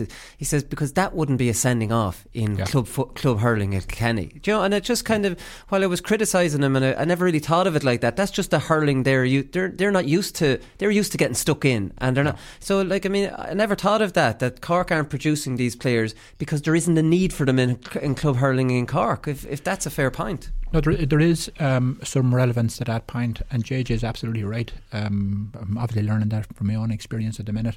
Um, the level of competitiveness and combative type players um, in Kilkenny is is is it is very very tough, and it's refereed accordingly. Um, and you know you are right. Then they produce that type of players. I'm not so sure if that's the only reason. And there are, sure and there are some reasons um, for um, being much much stricter refereeing. Look, we had it in our own county. We needed it. We needed it at the time. The problem with these things is it goes too far and then it stays there and it doesn't come back to the sort of the centre ground here where where you know games are. The, the game is a warrior game. Let's referee like a warrior game. Of course. Can, can I just cross you for one second? I fully agree with you. Um, the thing is, I think they're tough, but not like it's not dirty. Oh, absolutely, I think that's yeah. oh, without yeah, I think, that, I think that's the, the With, distinction. Oh, Brian, without a doubt, that's a yeah. really, really good point. There would be no time whatsoever for cheap shots, cheap players, and, and you would be called out very, very quickly on that. In terms of the toughness and all of that, it would be absolutely massive, but not that, you know, not no badness, Brian, and I fully agree with that, and, and it would be refereed accordingly. Um, and look, if you want to go back to Cork, and, and, and let's just talk about Cork themselves, you know, you go back to John Horgan and Martin O'Doherty, and, and you, you, you named a good man in Pat Mulcahy, I think he's part of the current Cork management team. Um, you know, Pat will definitely put steel into this, and I think they are looking for that type of player, but there's no point in looking for steel and then losing the quality of your hurling. You know, you need yeah. you need both yeah. obviously, or you need the mix right and all of those things. Um, and you know, it's interesting that they're looking at two big wing backs. Are they thinking of Limerick down the line here because you know you need to be able to negate that the, the, the, the strength that they bring there as well. Um, Rob Downey's been an interesting one, Brian. I, I, I do agree. Um, he looks to have fixed that. He's a typical uh, big Cork player. If you look at Pat McDonnell, go back to Martin O'Doherty, go back to any of those type of Cork full backs. Uh, they were, you know, they were certainly imposing physically in the the square and that. Um, and I, I think look, the, the, game has changed a little bit now. You know, there's no point in having hard men on your back line, not with you know with very very poor mobility because you'll be found out very very quickly in that as well. Uh, but I do, I, I, just I suppose speak generally about that. Um, Cork need physical edge, but you know obviously that meant in the right way. Um, but they definitely need better tackling and better marking defenders. And Brian, I absolutely agree with you that the most crucial thing that they need is better tackling forwards because it's not necessarily the tackling that that's needed here. Their forwards are players that like to receive the ball in open space. And the best way you can get the ball in open space is to tackle the clearance from the opposition. So it's landing on your defence, and your defenders there get into open ground and now able to ping the right ball to space up the field. So you're not just necessarily giving a tackling performance for your defence, you're actually giving it for the type of ball that you want back up the field. And I think, you know, Cork have a huge amount of quality real, real skillful players. But if they get those parts of the game right, um, I think they're serious contenders to win in All Ireland. The, the, Kieran Kingston was interviewed around the time he got the job, and he said, "What this is what he said. When I was there before, we spoke about getting consistency, not alone from game to game, but within games. We have a lull from game to game and in games. That has been an issue for a while, and that's something we must try to eradicate and reduce to a minimum. And it, this makes this makes sense to me because they don't have combative players naturally, Brian. So it's okay against Limerick and the Gaelic grounds. They're coming off, I think it was a hammering against Tipperary, and their backs are to the wall. So you'll get a performance out of lads that don't necessarily, you know, it's not natural for them to be yeah. that intense, and you get it for game, and then they go out the next day, and that kind of same backs to the wall attitude won't be there, and then that's fallen down again. And even I mentioned at the start of this, it even fell down within the same game against Kilkenny where they were all, yeah. you know, going well in the first half and then fell apart. They need, regardless of who your six most skillful forwards are, unless you find a mix and unless you find lads whose game it is, you don't have to get them wound up to the last to, to do this. That's their natural game, anyways. They, they, maybe they won't fix that consistency. Yeah, and like, look, if you if you look burrow down and look at the actual individuals involved. Patrick Horgan, you know, obviously gifted hurler, not probably naturally um, adept at defending when when he, you know he's he's trying to defend a corner back or whatever, and he's actually been sent off a couple of times because he's gone in with big hits, um, you know, and, and got it wrong, you know, completely no intent to hurt anyone, but you know has caught people um, wrong in tackles. Um, Alan Cadogan, another guy, huge pace to burn. Absolutely, we've seen it happen so many times, burning cornerbacks. Um, but another man that wouldn't be probably renowned for his defending. Um, they are trying Shane Kingston in full forward now, trying to offer maybe something different from that perspective. You know, Aidan Walsh, we've talked about Conor Lehane, another man, brilliant at all, you know, br- yeah. brilliant attacking type of player. And then you have Seamus Harnedy then as well. Now he has it all you know, I think Seamus Harnedy is a is a brilliant go to guy, um, f- fantastic player. Um, so you know. They're, they're bringing Darragh Fitzgibbon up, as I said, into the forward line, maybe to bring a little bit more of, of that perspective and try and over overturn teams. So you can you can see teams around the country trying to do that, and you see Dave Fitzgerald now gone up to centre forward for Clare. You see Chris Crummey gone up centre forward for for Dublin at the moment. I'm not only trying this out in the league, but they are looking at that alternative when they don't have natural players that can, you know, maybe there might be natural scoring forwards. Yeah, they've like ident- kind of what it was itself. They've identified the issue. Yeah. Yeah, they've identified the issue and they're trying to find ways around it. So, it'll be interesting to see how Cork are trying to do that. What's interesting about that, Brian, as well, if I was to come in there, like most teams have just moved on to now the possession, um, you know, p- passing type yeah. game if you don't have a good tackling game plan and it starts, you're right. If you're if it doesn't start with your 15, you're you're not going to be able to get yourself back into the game and turn over ball and that sort of stuff. You're missing an absolute key component here. So if all the other teams, you know, main way of transferring the ball is to work the ball through the hands, ping the pass. Um, if you don't have a good game plan, and some of these things is is um, one of the things you would look at in this is how hard how hard are they working to track players, not necessarily get in the tackle, just track the player and put him under pressure back to field. And you name the number of Cork players, and you never see them do that, or rarely see them do that. Um, so the turnover of the ball is never going to happen, even if you don't get that right. Let alone the speed to the tackle. How quickly do they get to the to the tackle to shut down the play? Certainly there's a lot of work I think for Cork to do that. I'm considering that the Limericks and the Galways and and and and Wexford definitely are going to move the ball through the hands. Um, if you don't if you don't have a good tackling game plan, you're in trouble. I think. Yeah. What about Declan Dalton there, just to finish up in Cork? What he seems to be is he more of a target man or a scorer? He's not scoring heavily in, in any of the games I've been trying to tra- I've been kind of tracking him yeah, at intercounty level, you know, it's just a step up in, in pace and and intensity uh, all round. You know, he's been obviously very good for underage for Cork. He's been obviously very good for his club. Um, bear in mind that is an intermediate club All Ireland without being disrespectful, but it is you know it's it's not the same level of intensity and um, but he's a big, strong, rangy guy, and again, he probably needs a bit of time to try and mould himself into intercounty hurling. He, he's, he's, I think he's more than capable of making that step up. Um, you know, he he could offer something different, but you know, Cheddar has hit, hit the nail on the head there. You know, you need players to be able to do everything now with intercounty game. Look, I was brutal myself for years at tackling. I'm still not great at it, but I'm certainly more conscious of it. Um, I know I'm coming towards the end of my game, but that know, just that just makes you said, that, that, just makes you feel guiltier for not doing it now that you're conscious that, of it. You're better off being ignorant. yeah, but that's a fact because you look back and you go, "Oh my god, embarrassing almost." You know the way the game has gone now. But I'm definitely more conscious. Cheddar said, like you know, much more conscious of trying to track players and turn the ball over and, and the importance of that. But uh, you know, it's tough as a forward. I think JJ kind of alluded the other day. You know, especially in, in winter hurling, trying you have to win ball, you have to win your own ball, you have to try and turn a man. You maybe a third tackle, third tackler coming in and try and get that ball over the bar. So it's not easy being a forward. no, it's not. Okay, so that Cork Limerick game is the deferred game on TG4 on Sunday. The other game, quickly, lads, we'll look at is Laois Carlow. This is a relegation battle. Let's be honest. Whoever whoever wins this will avoid the game against Westmeath. Without being disrespectful to Westmeath, they'll probably fin- they're going to finish at the at the bottom of that. Colm Bonnar made a comment after the last game. He says, "How many beatings will it take for them to lose their interest? I don't think it will happen, as we're trying to get players to focus on their own personal development and look at themselves in intercounty players." And it just got me thinking, Cheddar, how do you keep a team motivated when they take a few heavy beatings like that? It's difficult, um, and you got to be really, really honest with your players and with your team. Um, you know, well in advance and set out your goals and all of that. And I'm interested in, in that Colm um, said that because you know that's certainly the way of doing it is personal development of players, motivate them to be the best players that, that they can be, and along the journey, if you get every all the bits and the parts together, uh, that you can get wins and build some momentum as you go along. It is very, very difficult because you you you're working off of you know if you're to look at your serious players in your panel. You're probably looking after maybe 15, 16, or lucky if you have 20.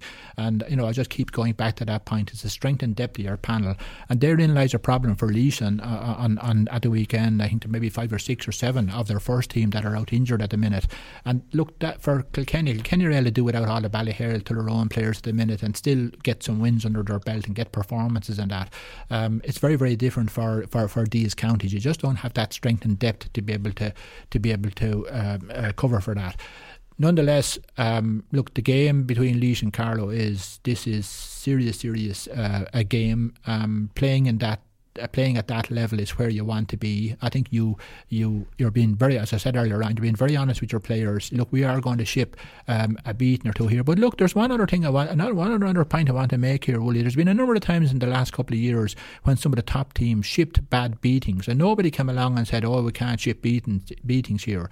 And you know, you need to toughen up and and and just take these things on the chin and have some confidence and go out the next day again and look at your performance again. It's all about performance, really, rather than result, of course course, when you're speaking to your players and that. But look, let's just focus in on this game. It is hugely important, obviously.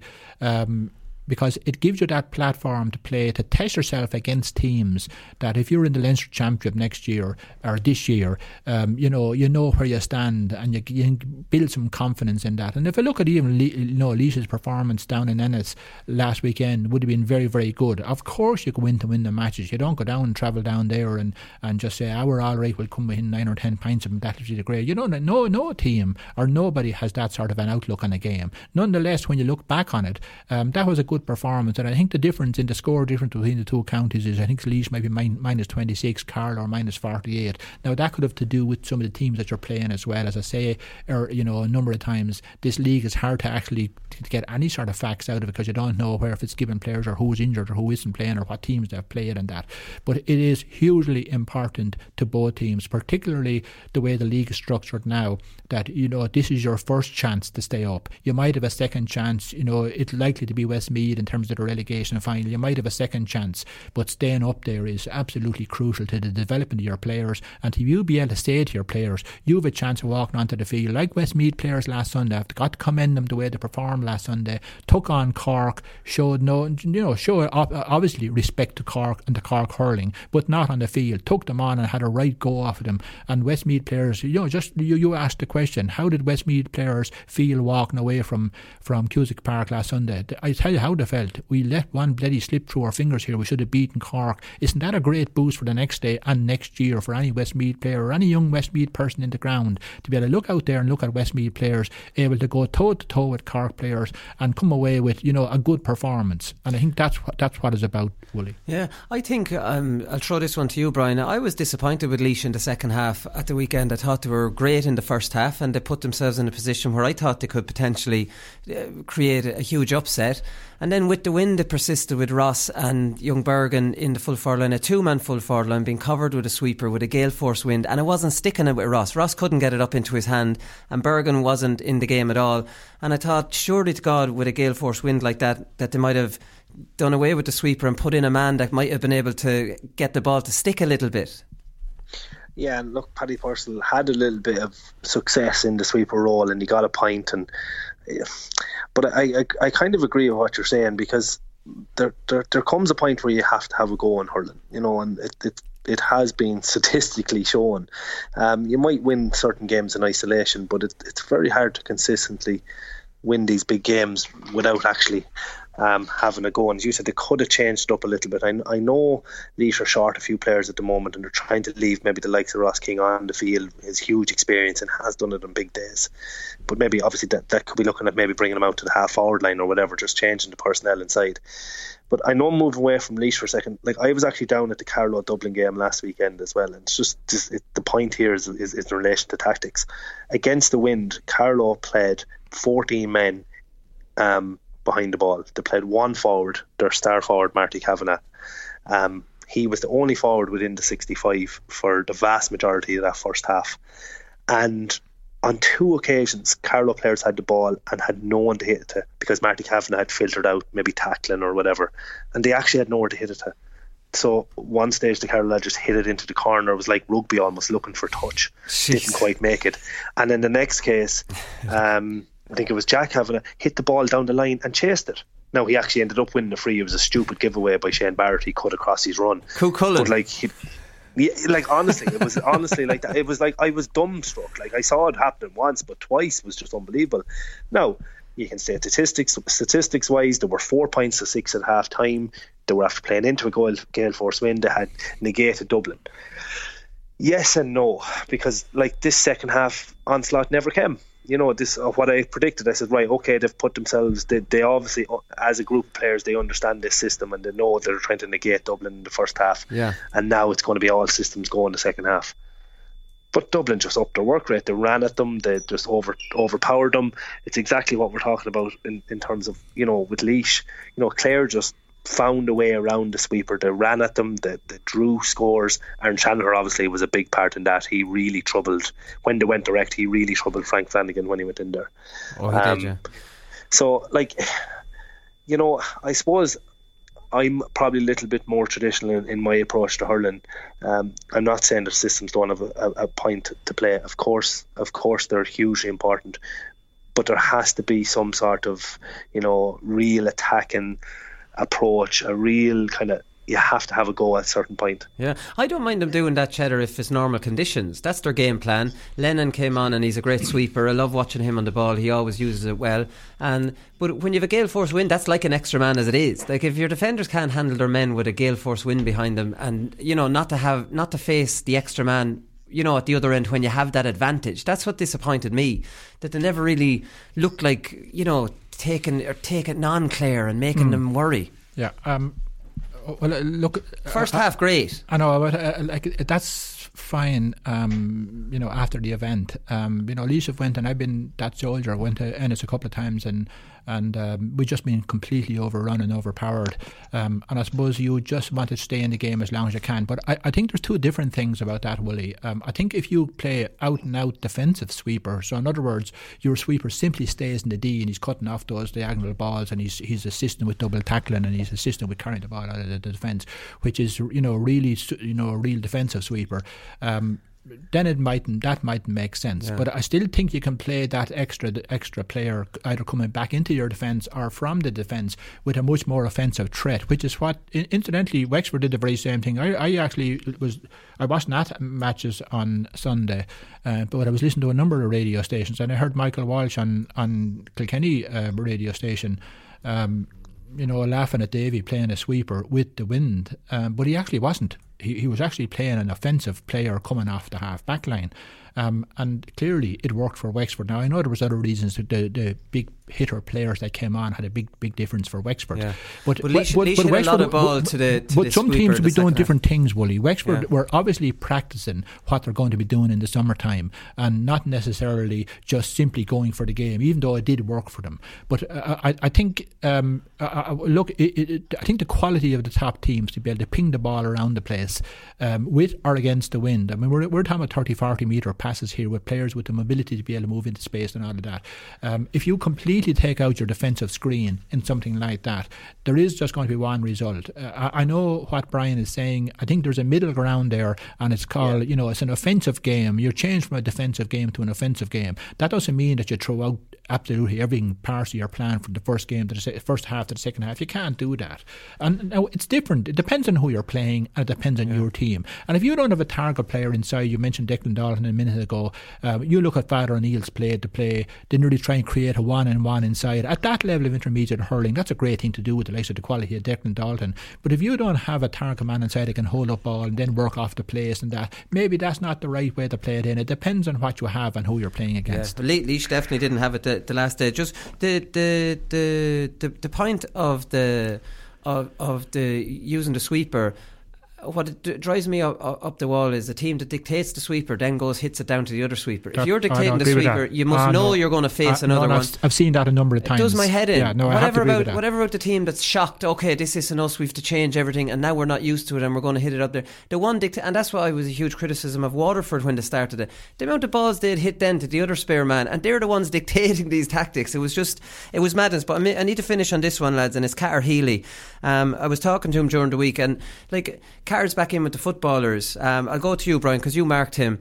And Cahir's a stalwart, and anyone in Laois and probably further afar know how committed Cahir is. And he lives in London, and he drives home. He's his most committed fella you'll ever come across. And Cahir wanted to go back in with the hurlers, and Eddie Brennan said no to him.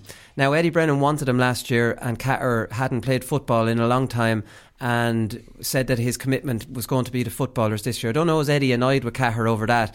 But Eddie's doing a lot of talking about lads not committing to go back in and all the about their you know their attitudes and how disappointing it is. And here you have a fellow like Cahir Healy who wants to go back in after missing out in last year, and he turns around and says no to him.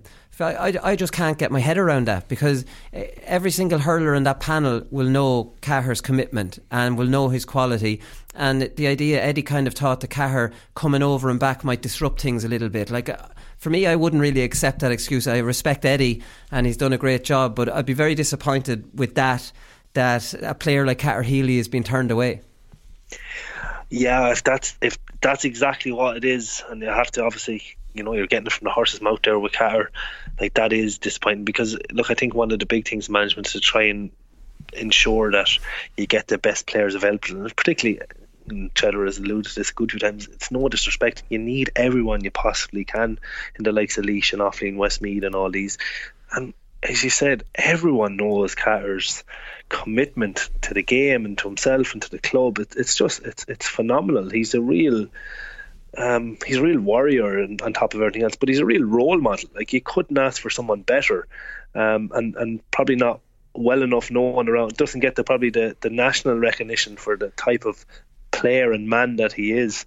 Um, and look, he's obviously in those situations he's not going to be there midweek. Um, I don't know how many sessions Laois do during the week, how many he's actually going to end up missing then, and is he only available then to turn up? Maybe if they do choose the Thursday, you know, is he actually missing the vast majority of it, and, and Eddie's not comfortable with that, or as you said, is is it more in the fact that he turned them down last year? So you know, I suppose there's a the, Eddie has his reasons as well, but on the face of it, you'd expect that there would be some way, some sort of compromise there. Because I tell you one thing, the likes of the quality of Cahir Healy, and you know the commitment he, he has off the field, um, you'd be bending over backwards, and you'd be absolutely, you know, delighted to see him come back on board. What's your thoughts, Cheddar? He would have come home for you when, when I'm sure he could probably predict your, your thought yeah, on Cahir, anyways. But he, he would have been travelling over and back with you when when he was hurling.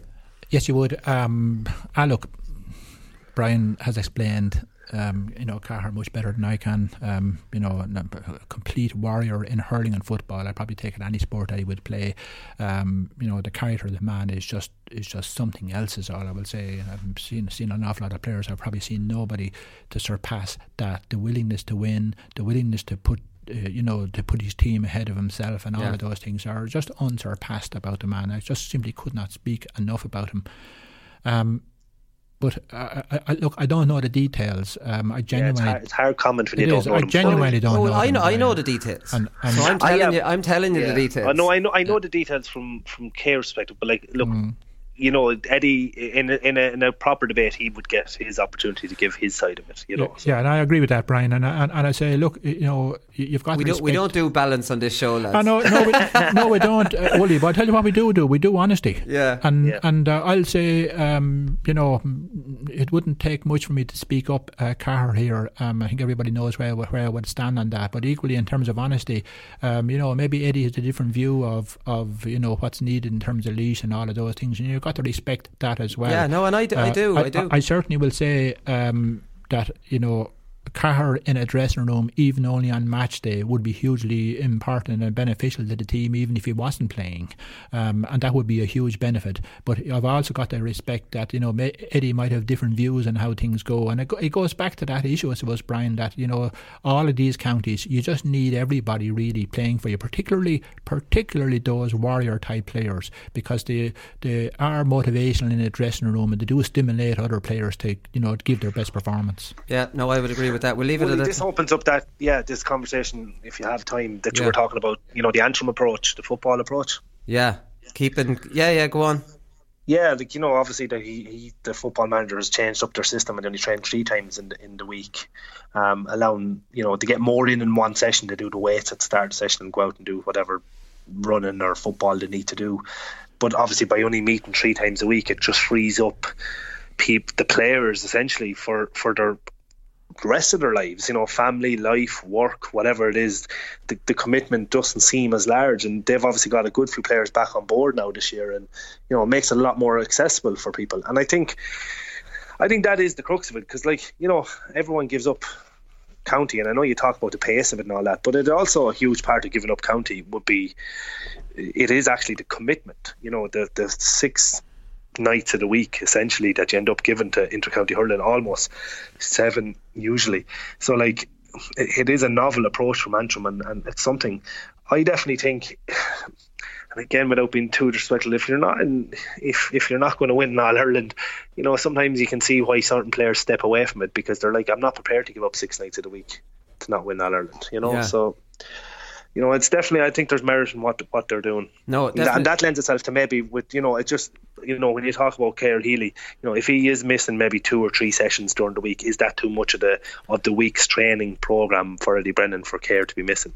Yeah, well, maybe that, that's a reason. Well, I don't know. That that's that's the point I'm making on on on Cahir. I respect Eddie, the job he's doing. I respect even you'd respect his decision, and that's fine. I I would strongly disagree with that decision. Very, very. Oh, yeah, I couldn't disagree with yeah. it more. We and, all do. and I can see where Eddie's coming from. A lad just coming back at weekends, not being there during the week. He can't be there during the week. He just co- could come home for matches. For me, with Cahir Healy, that's enough for me. You know, so I strongly disagree with Eddie. I'm not. I'm not. No, but you know, just, just, attacking Eddie no, over this. Just I strongly balance, disagree with him. Just for balance, there. Um, look, it's not every second weekend. You know, football and hurling takes place every weekend. No, so, but he, no, he, he was going to choose the hurlers this year. Sorry, that's a different. Yeah, situation. he only went with the footballers because the hurlers turned him down. Sorry, that's a different. Yeah, that, that's different. And I genuinely don't know. Even I'm obviously a Laois man. I genuinely don't know that. Yeah, no, that's what happened anyway. So that look at that. That's so, all sorry. There's one other little point there on on the Antrim football. Look, uh, sometimes. Um, sometimes your needs are higher than higher than high performance preparation. Um, and one of those things may very well be, um, you know, Lenny Harbinson, is the person we were speaking about here, a very, very um, experienced uh, man about knows about things. His need at the minute may very well be to get some experienced players back here, yeah. and that he's willing to to to give up a little bit of high performance culture to do that. And that might serve Antrim better. And if that's the decision that was made based on, you know, good logic and that, that's a good decision.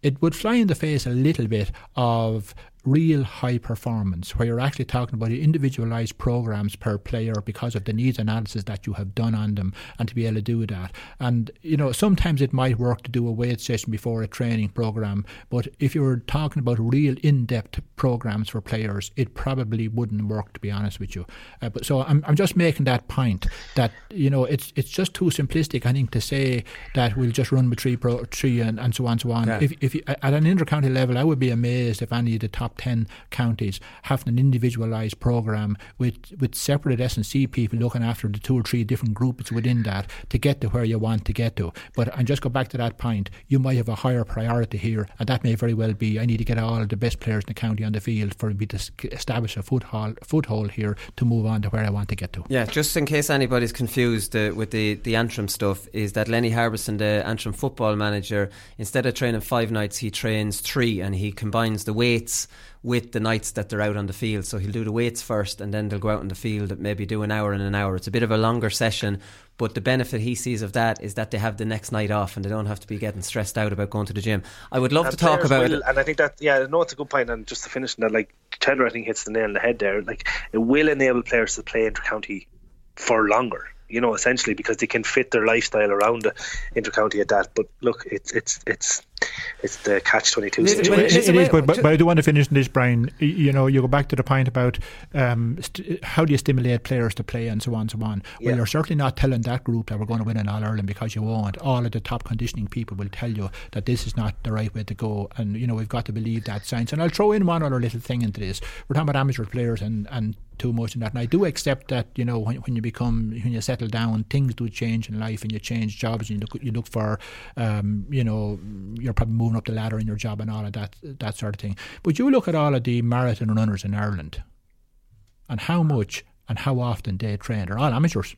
Um, you know, so Ah, but there's no there's no physicality. They're just running. They're Ah, not they're not geez, Willie. taking hits and they're Oh, not they're Willie, not Wi- Willie, taking dead uh, legs I tell and you, you hamstring. and talk to Danny McDaid who won seven or eight all, uh, all um, you know, he's an old man now, and he, he was doing thirty and forty years ago. They're not getting hurls broken off their legs, Cheddar. I can tell no, you that much. I actually no, I no. The thing I take up on that point, Trevor, is that I fully agree with you that there is amateur athletes out there and just people running for fun. And Yeah, but non do way non more. non-contact Yeah, sports, but lads. There's an element of non-contact, but there's also you know as well as anyone, Cheddar. The issue I always had with county training is you're planning your whole day around it. You're leaving at.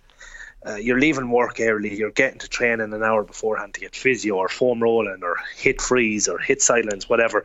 You get physio after, you have a team meeting, you get a meal, you don't get home till 11 or depending on where you are, 12 o'clock at night. The whole evening is gone. Yeah. You can, if we, if, if county managers would actually only train three times a week, put the onus back on players to hit the gym twice a week or go to the ball alley. I think that's essentially what this man is doing. Okay, he's combining the weights to make sure that everyone's doing it. But like if you actually only train three times a week and put the onus back on players, that there's you know bit of uh, you know, as I said, onus on them to, to go to the gym. They'll have more time. They'll enjoy it more. I, am I'm, I'm a firm believer. Maybe it's because I'm caught up in the in the. Uh, I'm an old school. I, I played in a different era, and that obviously I play a club now. But I just think there's a huge there's a huge part of that. I think that's why intercounty hurling. So many people are younger now playing the game because of this five meeting up five six times a week. I, I fully get Cheddar's point. You're telling Antrim that they're not going to win Ireland let's be honest, they were never no disrespect them. They're not going to win yeah. All Ireland anyway. And then you've all people turning away from the game because they're not willing to do six nights of the week. So there is that that kind of that balance there. I think. Yeah, what I what I used to hate just to finish up on this point, and we're definitely finish up on this point, lads, because I had the, I had this Antrim as a as a, a, talking point for the start of the show. You took so long over the black card, I ca- I just skipped over it, and you made sure you found a way to bring it up at the, at the end of the show. This show is going to be about an hour and a half, so let's anyone listening. This is not my fault. I've tried to keep it a little bit shorter, but what used to annoy me was whatever about going down from Dublin and going training and doing a hard training session and then landing back up to Dublin late. Then you wake up the next morning and you go to work. And then that night you have to go to the gym after work, and then you get home from the gym and you have to make yourself something to eat, and it could be nine o'clock the day off after the training session, I see a huge value in Lenny combining the two. I take your point, Cheddar. The sports science wouldn't say, definitely not in the early stages where you're building muscle, your legs would be too dead altogether. It would be counterproductive. But when you're at the maintenance stage, I was thinking maybe there is a bit of value in, you know, maybe doing an hour before or after the session of the weights and combining the two and then having a completely free day the next day. Spend it with your family if you have a family, spend it with your, you know, girlfriend, whatever, wife um, whatever way you want to spend it in your own personal time. And I would see more of a, a life, you know, training balance potentially the, the, the, advantages of that. I, no, maybe no, nobody would, nobody would disagree with that, will you? And look, that's what happens in a lot of instances. Um, I, I, do think, Brian, that the the narrative around teams training night and day and all of that. There may have been some, there may have been some, but it's certainly not as bad as I think it's it's, it's made out to be. But look, the gym is hugely important. You know, you're taking, um, you're probably going to have three or four players that have come into the into the team. They're now moving on to a real specified gym program, whether it's a strength program or whether you know there's a whole different myriad of things here for different players. Form and technique and that is hugely important. You could spend three years in a gym and be doing the wrong things and you're, you're never overseeing properly. I know technology is there now. I know you can do little little feeds and that into the gym and all of those type of things. But there are some reasons why it makes good sense to do these things, particularly with young players coming in. Um, I, I do take the point. I think uh, you know, look, managers would be looking at that. Is all I'll say to you, Wooly. And one of the reasons that they look at it, the the, the main thing is not actually fatigue from training. It's mental fatigue from going too many times to the training field. I find in in, uh, yeah. in myself that's one of the things that sort of wears down players a little bit. It's not actually what you do there. It's just actually going maybe too often. And look, you can do little things like that around the county, and this is where development plans come in hugely so have has your county done a screening of all your players are 14 15 years of age identified what they need to do to prepare them properly for gym programs when they reach 19 20 to when they come into senior teams? So then there's not a need around form and technique and all and, and, and looking at all of those things it's a much wider and more holistic look at the preparation of hurling in your county than just simply looking at your senior team. I think if that was done, then that would open up a whole new vista about how many training sessions you need to do. Okay, well, we're definitely all agreeing on that so that we won't talk about it. No, no, no, and Woody, not before you go away, one there's one, fi- one final word I will, I will make on that. I think consistency between conditioning and hurling management teams, from management team to management team, is important. Uh, you, you, you will hear different focus from different conditioning conditioning people coming in. And I think, you know, a handover, a proper handover, and a proper, I suppose, selection process from management teams to management teams by a county board with the knowledge and expertise of how to be able to talk about these things might be important. So then, you know, a new management team doesn't come in and put the foot to the floor when maybe there's no need for that at all. Okay, that's always time for me. Back on Monday. We'll talk to you then. Good luck. Killing me. And when I started running, I suppose I didn't stop. And when I got the chance to go, I said I should go. going, so it opened up. We're only the small little fish out there, so we are, and uh, we're trying hard to make it through. But it's hard to get the breaks when you're the smaller fish. Because I love this county so much, you know. it's just I'm delighted that the lads, the lads did it for the people of Waterford today because like I, am heart, I'm heartbroken.